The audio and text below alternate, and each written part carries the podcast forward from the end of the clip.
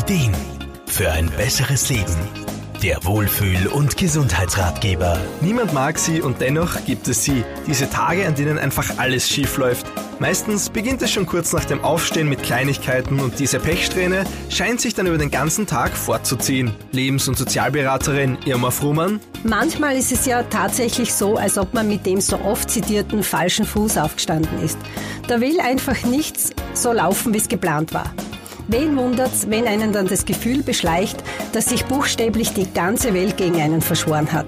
Als Reaktion wird man sich natürlich schlecht fühlen, wütend werden oder einfach nur resignieren. Aber gerade diese Reaktionen sind es, die eine negative Abwärtsspirale in Gang setzen können. Leider ist es oft so, dass man dann die schlechte Laune den ganzen Tag mit sich herumschleppt.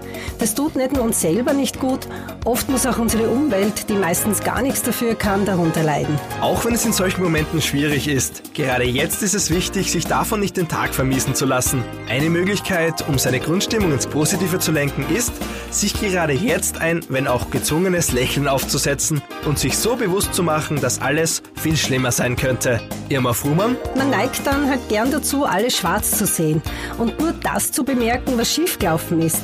Das, was gut gelungen ist, geht dann meistens ein bisschen unter. Darum, gerade an solchen Tagen den Fokus ganz bewusst auf das Positive richten.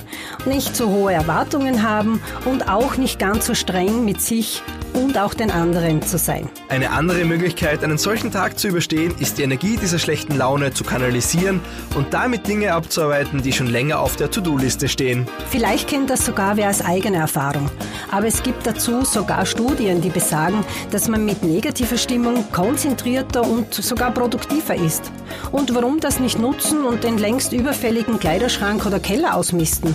So hat das Ganze dann vielleicht doch noch was Gutes, man hat ein Erfolgserlebnis und das kann die Laune auch ganz ordentlich heben. Schlechte Tage kommen vor, das lässt sich kaum vermeiden. Zum Glück gibt es viele Möglichkeiten, mit solchen negativen Tagen umzugehen. Sport, Musik, ein kleiner Spaziergang oder man trifft sich mit Freunden. Hilft wirklich alles nichts, dann bleibt immer noch ein Trost. Auch dieser Tag ist nach 24 Stunden wieder vorbei. Markus Kropatsch, Serviceredaktion. Der Wohlfühl- und Gesundheitsratgeber wurde präsentiert von Soundlarge AT, das Tonstudio für Radiospots, Telefonschleifen und Jingles. Soundlarge geht ins Ohr. Jede Woche neu.